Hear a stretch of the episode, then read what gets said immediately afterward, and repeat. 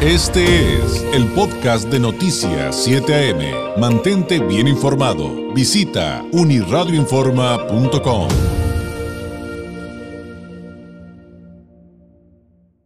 Me da mucho gusto recibir aquí en el estudio al Pocho, al Pochito. Ni te pregunté si te podía decir así. A Carlos Adolfo García Breitling, organizador del Baja California Drone Film Festival, del que usted nos ha estado preguntando mucho y le agradezco enormemente. Eh, ¿cómo, ¿Cómo te digo? Te digo Carlos, Charlie, Pollo, eh, organizador. ¿Cómo te digo? Bienvenido, muy buenos días. Las arrugas me van a matar, pero tenemos 25 años de conocernos. Pues sí, por eso Entonces digo. dime como tú quieras. Pues aquí está, además colaborador de Uniradio, ha sido produ- reconocido productor de, de- Gracias. de- de- de televisión, de videos. Eh, Cuando usted está viendo eventos deportivos a nivel nacional y también en otras partes del mundo, ¿sabe quién está de ahí produciéndolos y la calidad que usted ve en esas transmisiones? Por dar un ejemplo de muchas cosas que hace, el responsable es este cuate que tengo ahorita aquí este, en el estudio. Este, pero hoy, hoy no viene como productor de, bueno, de radio también, de televisión, de video. Hoy vienes como organizador del Baja California Drone Film Festival.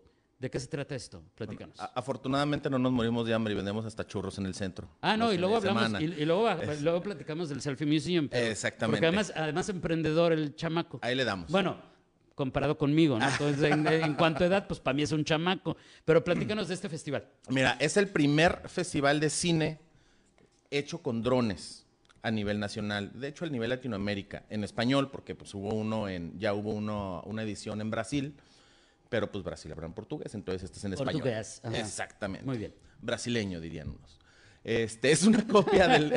es una, co- me van a matar. Es una copia del Festival eh, de, de Cine de Drones de Nueva York que empezó en el 2015 eh, y se lleva año con año. Bueno, ahora ya se detuvo por la pandemia y creo que están retomándolo también ellos, ¿no?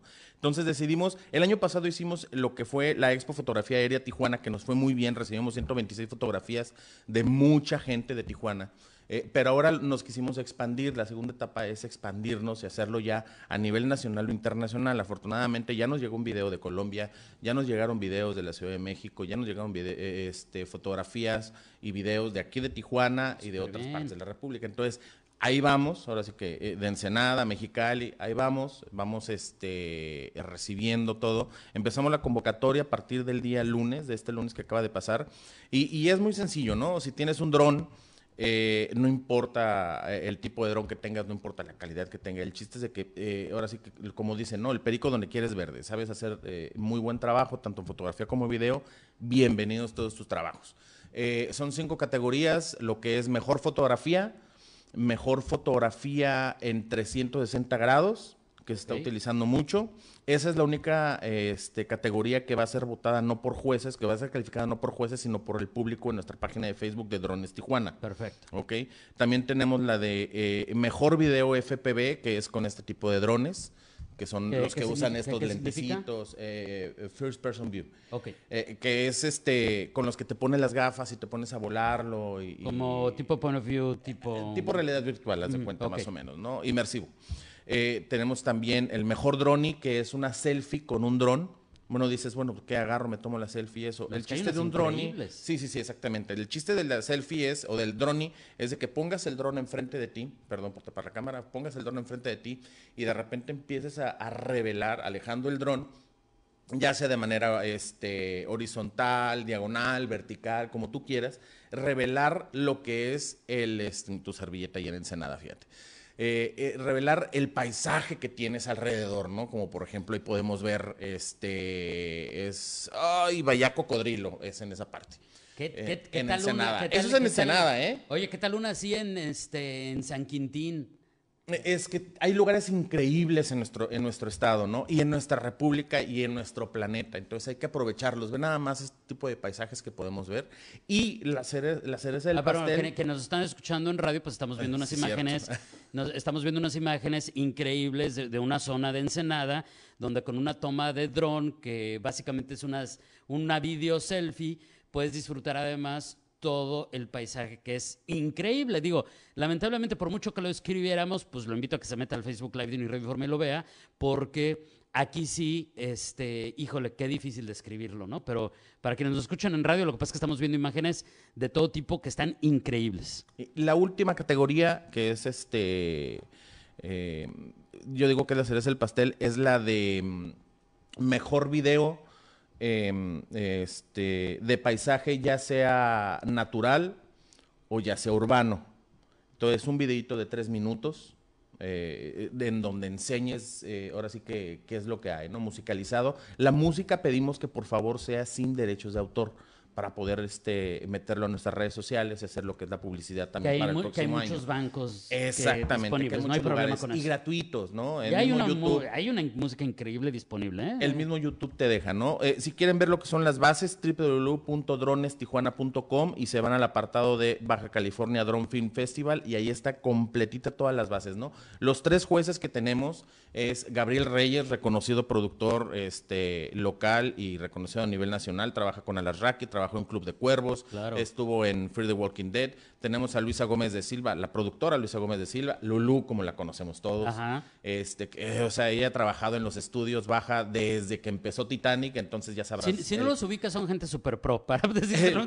el, el currículum que tiene, o sea, increíble. Y tenemos a Gabriel del Valle, que también una persona increíble, con, o sea, con un super currículum que ha trabajado en películas, series de televisión, nacional, internacional. Entonces, agarramos a gente experta en el tema, ¿no?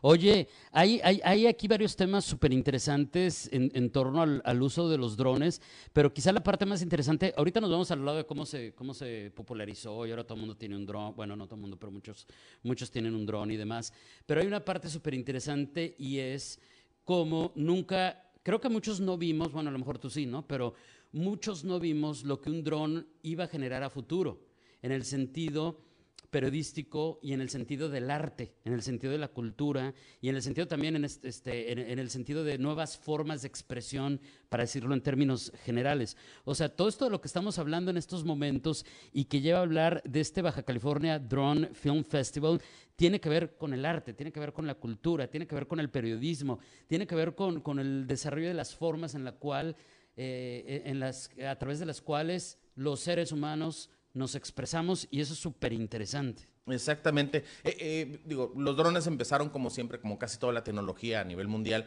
empezaron de forma bélica con los, este, con, con los ejércitos, ¿no? empezar a bombardear y todo eso, pero en cuanto se suelta esa tecnología, se empieza a utilizar de forma ya este, un poquito más eh, para el público, ¿no?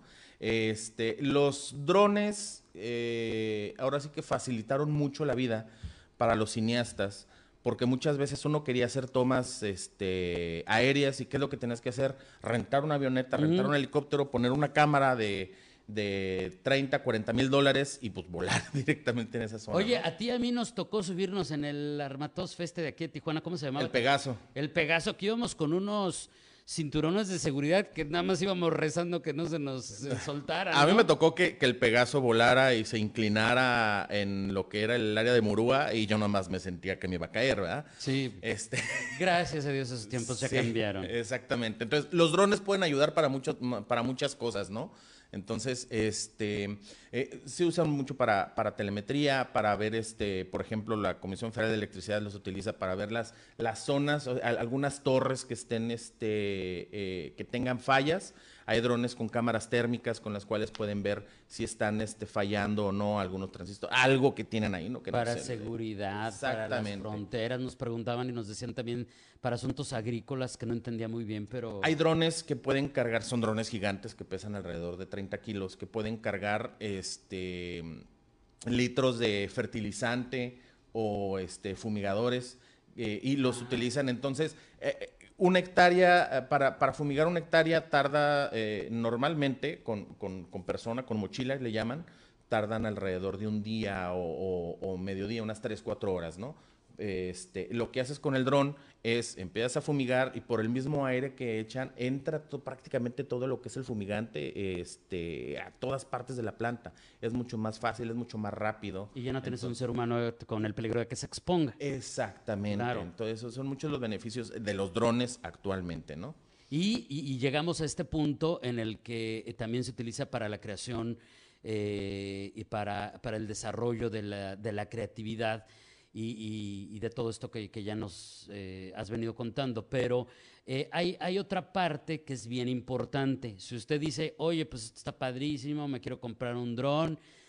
También hay leyes, también hay limitaciones, también hay cosas que hay que aprender y no nos podemos aventar, como el borras, perdón que se lo diga tan coloquialmente, pero esto, eh, es que no puedo evitar, te quiero decir Carlos y no puedo, te quiero decir Charlie, no puedo, te quiero decir Pollo, pero bueno, este, platícanos un poquito de eso, o sea, sí es bien importante que quienes nos ven y nos escuchan o quienes ya tengan un, un dron y estén aprendiendo a utilizarlo, que hay ciertas reglas y que no, y no son reglas nada más ah, por la arbitrariedad de alguien que se puso a escribir cómo quería que fueran las cosas.